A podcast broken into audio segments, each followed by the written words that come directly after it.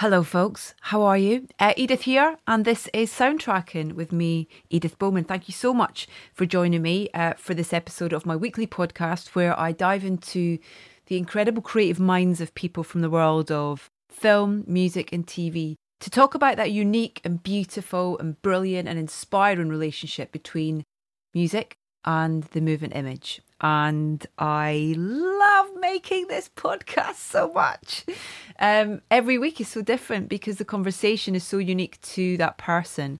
Now, last week I um, teased you with the fact that we were going to have Mark Mothersbaugh as our guest this week, and that's a slight change of plans. Mark will be next week's guest, uh, and that's because we had access to uh, an incredible creative mind, someone who I've admired their work greatly um, over their last three films, and we had access to, and his latest film is currently in cinemas. So I'm wanting to try and make sure that we got this out to share with you, to give you the opportunity to go and see this film, The Northman, at the cinema because it is so worth it. It's a proper physical experience, both sonically and visually.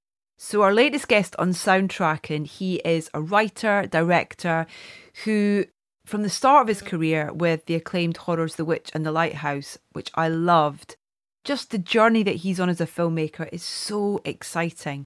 Robert Eggers has followed these up with Northman, a visceral Viking epic based on the Scandinavian legend of Amleth.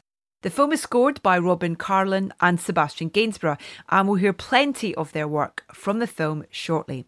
But before that, I wanted to tell you about a very exciting project that Disney have been working on. Now, you might be familiar with a new musical genre called low fidelity or lo-fi.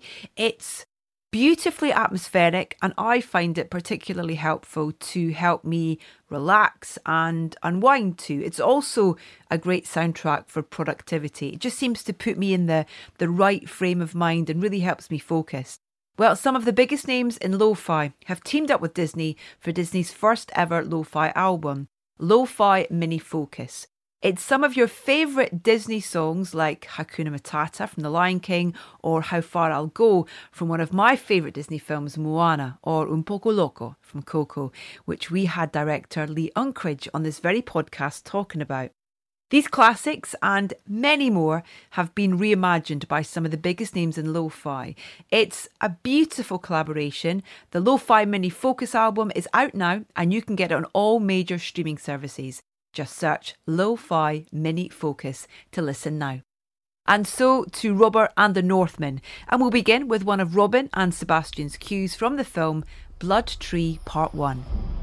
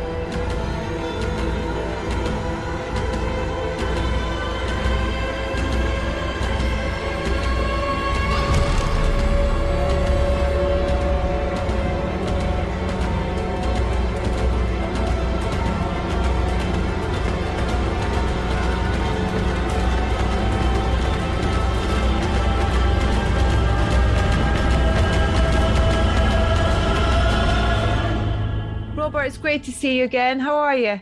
I'm okay. I was just doing a Reddit AMA that was like incredibly stressful for me technology wise, but uh, we made it through. I'm sorry I'm a little late. Don't worry at all. You made it. That's the best thing. Huge congratulations on the the response and the reaction to the film. You must be thrilled. Relieved. uh, oh, it's so so uh, deserving as well, and people must see it on a big screen. It has this real kind of physical, transportative kind of nature about it, particularly with the sort of, you know, the sound design and the, the score and and all that. It's so fantastic. So if anyone's listened and they haven't seen it in cinema yet, go now. so good. Thanks for saying so. And and I really agree. I mean, you know, all my films I've made to be seen in cinemas, and and I really think this one in particular just needs it. And But boy, that that that that's that screen in Leicester Square. I, yeah, I, I told I, you. I mean, some of the drums. I I hope people came wearing diapers. Uh, it was. It's kind of. It's almost beating my kind of heart for me at one point. It's so great. When you when you're writing, um, like with with the Northman, for example, is are you thinking about sound whilst you're writing? Are you thinking about music whilst you're writing, or does it come later in the the, the kind of creative journey? Both. Um, I, I, you know, I listen to a lot of music when I write, and, and certainly I, I'm thinking about music. Therefore, uh, when I'm writing a scene, but sometimes, you know, and and but but uh, sometimes that my instincts uh, my first instincts are not the right ones and things change. And you know once you start in, in the ed- getting into the edit and trying things you you see that what's working what doesn't. But yeah i mean i'm definitely thinking a lot about sound and music. But I, but i also think that with this movie sometimes we realized with the sound design of the with the landscapes that we had to push things further than i expected in order to communicate the brutality or the vastness uh, or uh, or the intensity of the landscape or the weather, which is something that I obviously very much did in the lighthouse, but yeah. didn't didn't realize I would need to go as far at times even further in in this film.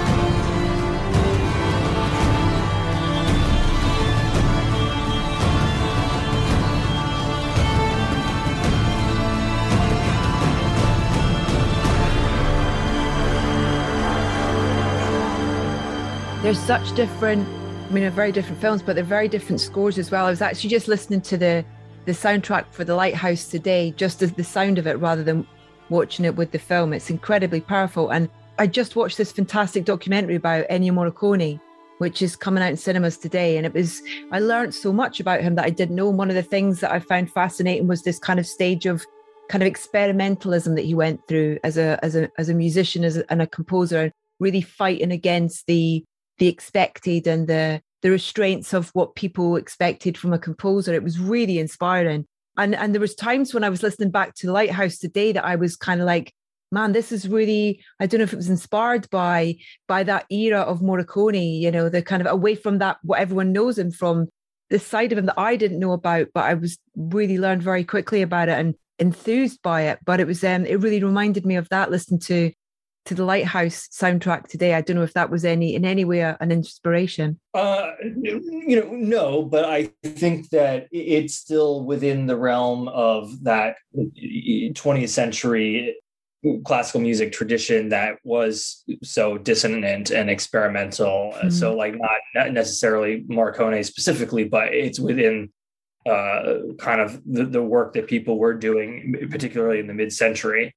And it, it's funny, you know, in that that music there's aspects of that in the witch and the score but it's it's there's something about even though even though even though i'm constantly drawn to the, the past and trying to make uh, everything in the movie sort of my movies connected to the period in which i'm telling them in there is something about that mid-century classical music that articulated something about like our human emotions that yeah ever been done before you know and obviously that kind of dissonant stuff becomes like a, a horror movie cliche but there was but but before that we didn't there, there, there was there was nothing. I mean, it's crazy. Like this is kind of random, but it's funny to listen to like Tudor music, you know, and you know, my wife's like, oh, "How can you listen to this all day long?" You know, and, and I, you know, because it's so like, "Hey, nani nani," and you kind of, you know, oh, like this, this, I could see how this could be nice,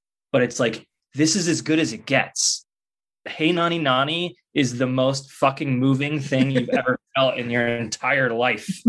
You know, that you can't no one's heard anything better or more complicated than that when you're when you're writing you're talking about earlier about writing and you have music around whilst you're writing do you do you steer away away from what are you drawn to listen to musically when you're when you're writing are you drawn towards like we are just talking about or are you drawn towards music that you I don't know, contemporary music, or, or how do you form those decisions about what you're listening to whilst you're writing? Like I will, you know, there's this genre of neo post metal Nordic folk that I would listen to, but I, I, sometimes it, it becomes too distracting. So yeah. I, I do do a lot of like drone music classical and electronic drone music because it just kind of like sets a mood and it's not like overwhelming and, and distracting, you know. Talk to me a little bit about um Robin and Sebastian because they've obviously got this long-standing relationship, but this is the first, correct me if I'm wrong, but this is the first time that they've they've worked together. So you know well, with the, with the witch and with with um the lighthouse you mark was you what you work with mark but but this was that you brought these two together did you? How did that happen? They they worked together like robin has produced some of seb's uh records and mm. and robin's one of my closest friends. I didn't know seb and, and embarrassingly i didn't know seb was vessel until uh, we've been working together for months. Like, and I love vessels. I, I, I love, but I didn't know that they were the same person.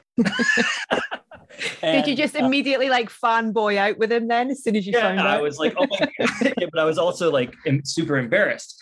Um, but so I mean, yeah, I mean, yeah, they haven't done a score before, but I just knew Robin and I knew like his work and the yeah.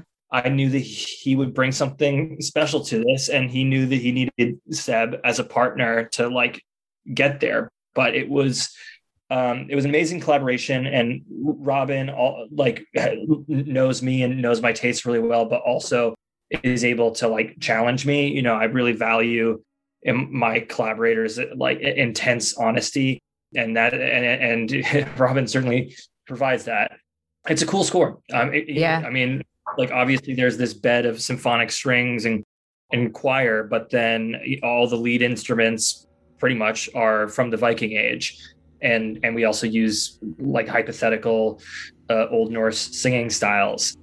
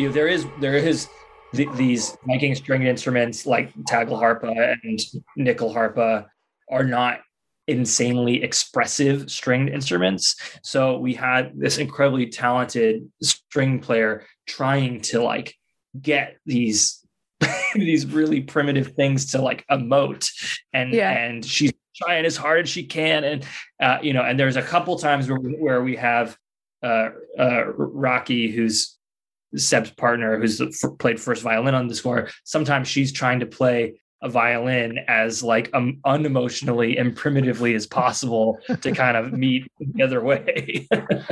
I like that. It's almost kind of treating them as as living things in a way of trying to yeah trying to get that the the right emotion for that right cue or part of the narrative out of it. That's so interesting.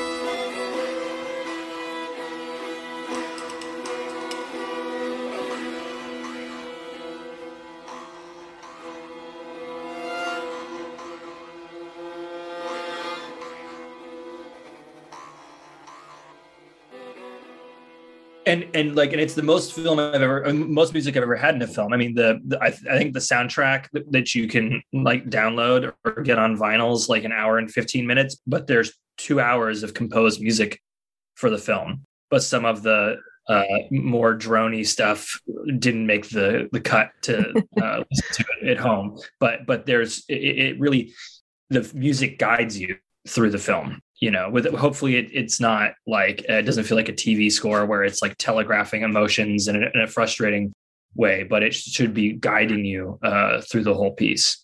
It's almost got kind of a spiritual nature in a way you know that kind of the the the, the idea that the the traditions of these you know of these people and these tribes almost as well. The music is almost kind of i feel at times is almost kind of like the sort of I guess, you know, the sort of chieftain of these things that kind of almost guide you, the sort of higher power in a way. It's kind of guiding you through at times in a way. Well, I think that I think that what film music needs to do is like articulate the not the surface emotion, but the subtext and the things that you I mean, with The Witch, most of the music is incredibly minimal like super minimal, so like and mixed very low and almost subliminally.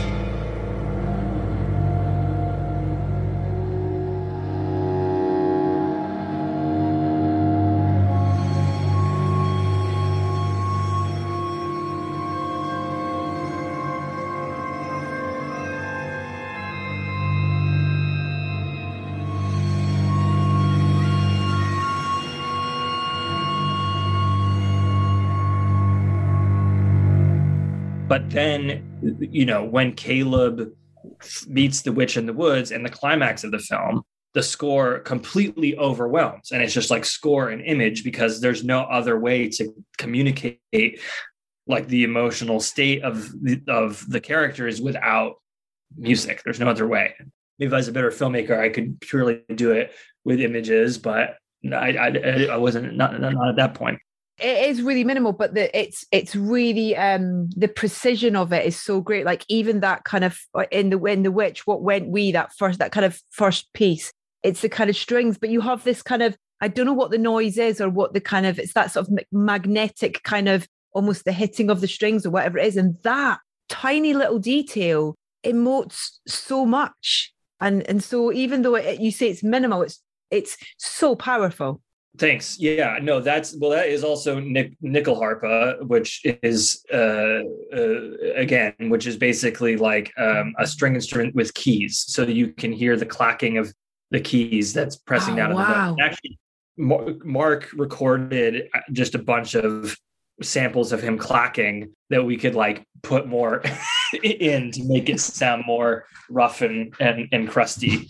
uh, you, you know, here and there. It's really good. It's like bones. Yeah. so good.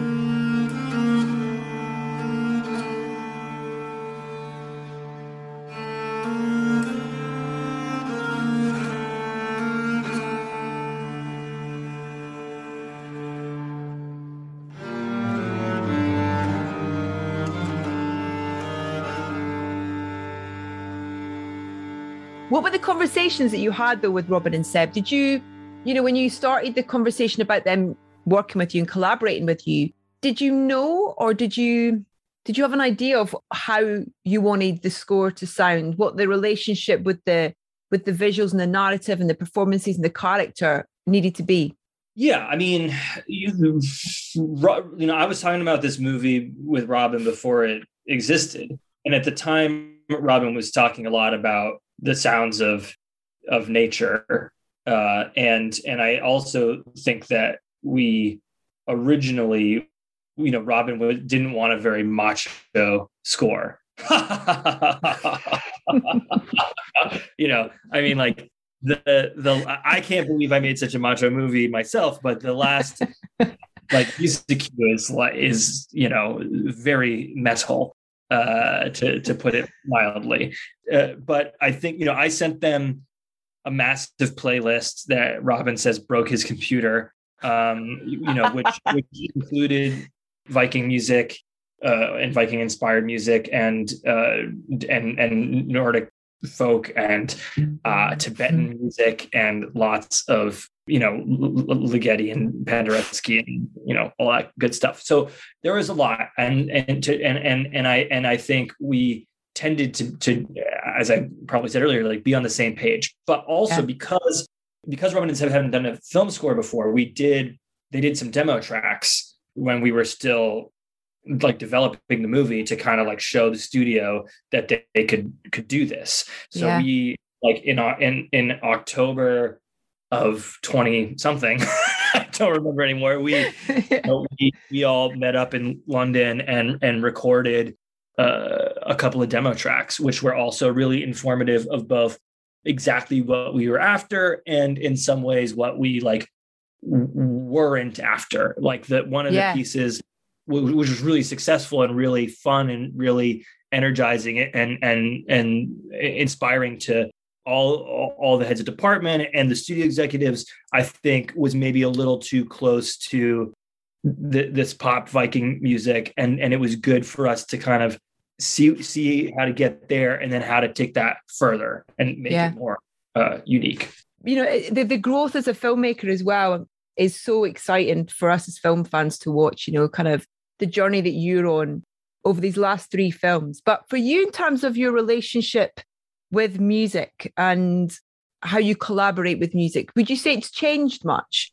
I don't think it's changed too much, but it's just this film because it's for a broader audience like mm-hmm. you know it takes on a more operatic quality and it need and, and and there is a little bit more hand holding that is needed hence kind of just more music with what we were talking about earlier I still don't want it to to be like bashing Hmm. you over the head. I don't want to be spoon feeding. Yeah. Like, I do want it to bash you over the head. but I don't I don't want Decapitate you possibly? yeah, I don't I don't want it to be um, spoon fed. Yeah.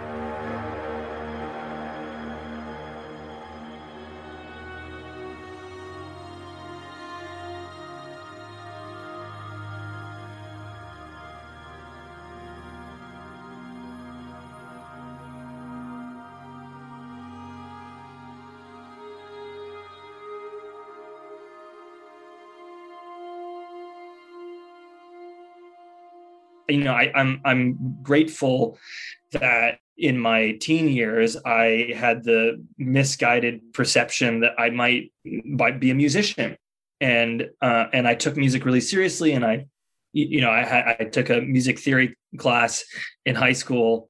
I mean i'm so grateful for all that experience because i can talk to my composers not always like sometimes i'm saying like you know but, but, but, but often i can i actually have terms that i know things and so and so that helps me be more specific which is which is nice When did you flip from wanting to be a musician to being wanting to be a filmmaker then? i was always kind of doing a little bit of everything and i was doing theater all through high school and before um, but i think basically i i got into Berklee's school of music and that's when i realized i didn't want to be a musician. Uh, yeah. I kind of realized like like I, you worked hard enough to do this but it's not really for you. You know you're kind of a fake It's a nice tool to have in your armor, you know, moving forward though, Yeah. in terms of you know, like you say, it's kind of it's an understanding and appreciation and a respect for for that side Yeah. of things. Absolutely.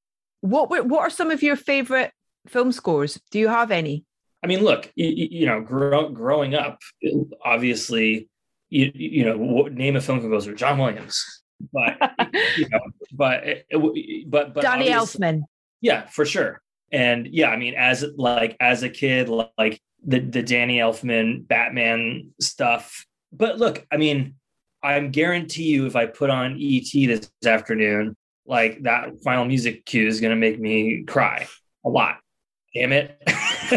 uh, and it's so, you know, but obviously anything Bernard Herrmann's always really great. And, you know, one of the things about the Witch score that I don't love is just that after there will be blood, the like screechy string thing just got too like overused. And I think I think I think we just like I think the witch was just long enough ago that it was like not completely over when we did it. like Yeah. you know, it was almost over, but not completely over. But that, but that score was so in, in, you know influential, and most of my colleagues that are around my age, the film directors that I talk to, talk about like that movie. Sort of like, oh my god, like this is this is everything I've I've been wanting to do, and I didn't know it, kind of a, a thing. And and and that you know score was uh very inspirational and then and then uh, you know of course talking about all the 20th century music and the horror cliches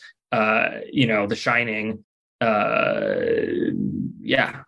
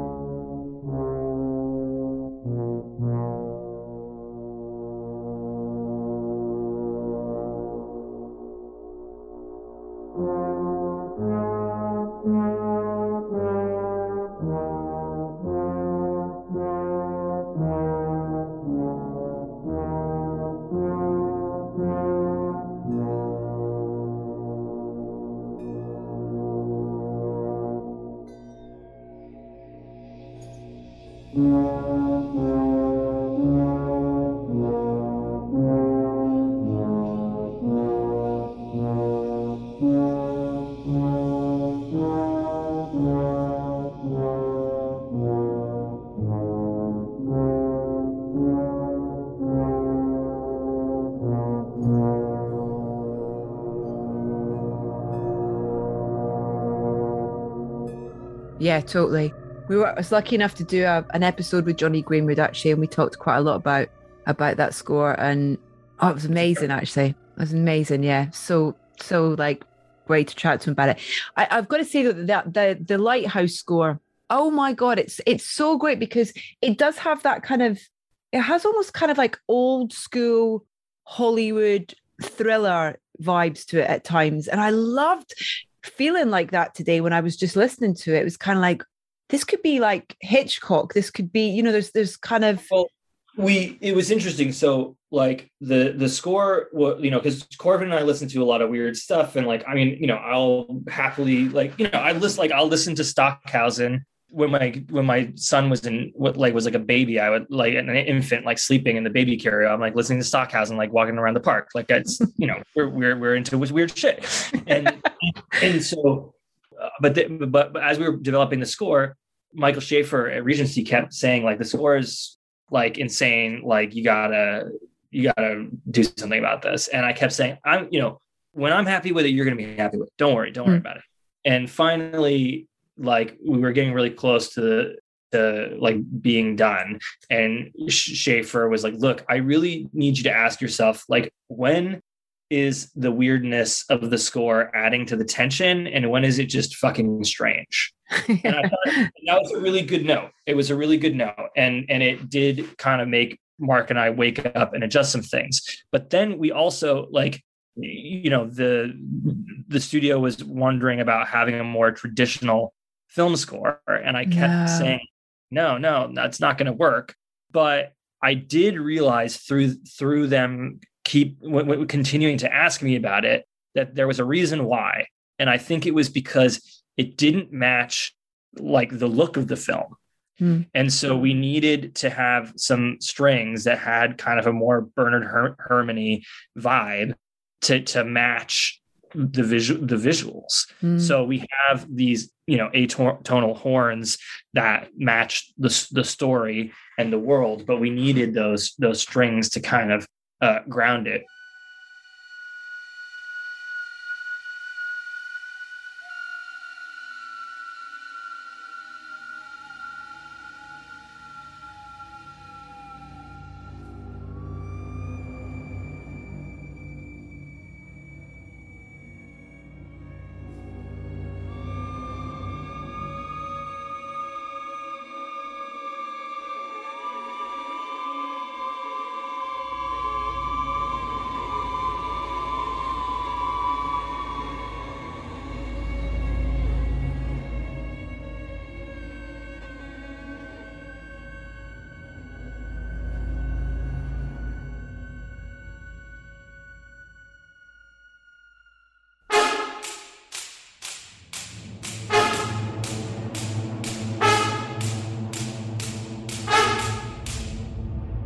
it. was really interesting when we were when we recorded it like we did we recorded it with some horn players and the and the music was so complex that some that the first time all the horn players couldn't really handle it and we actually had to do another recording session with like some some other horn players to to be able to handle the like really difficult passages but we kept some of the horn playing for like hungover scenes. nice. and it works quite well. Yeah. That's so fascinating.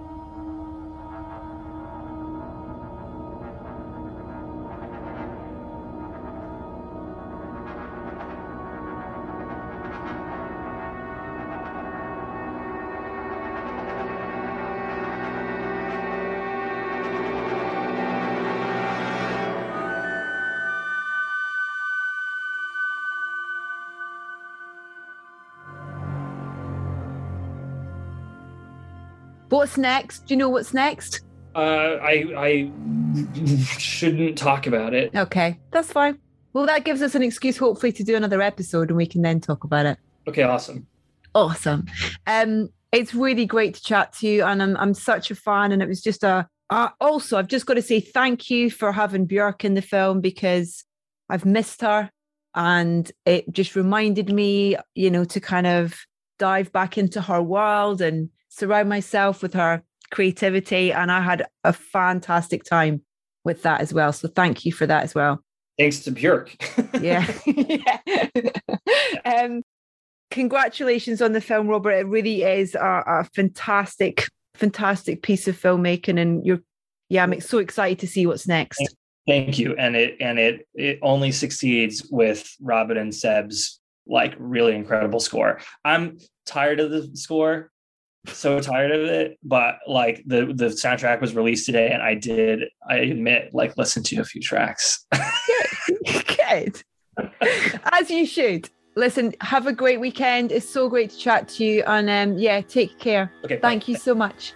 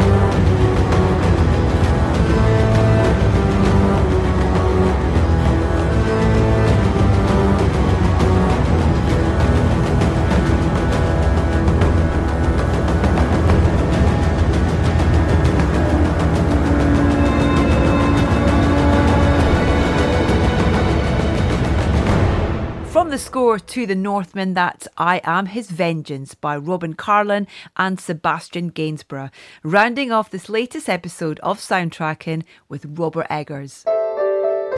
My huge thanks to Robert for taking the time to talk to us. I had a fantastic time picking his brain and just hearing him talk about his wonderful creativity. The Northman is on general release now and really is one of those films that you've got to see on the big screen.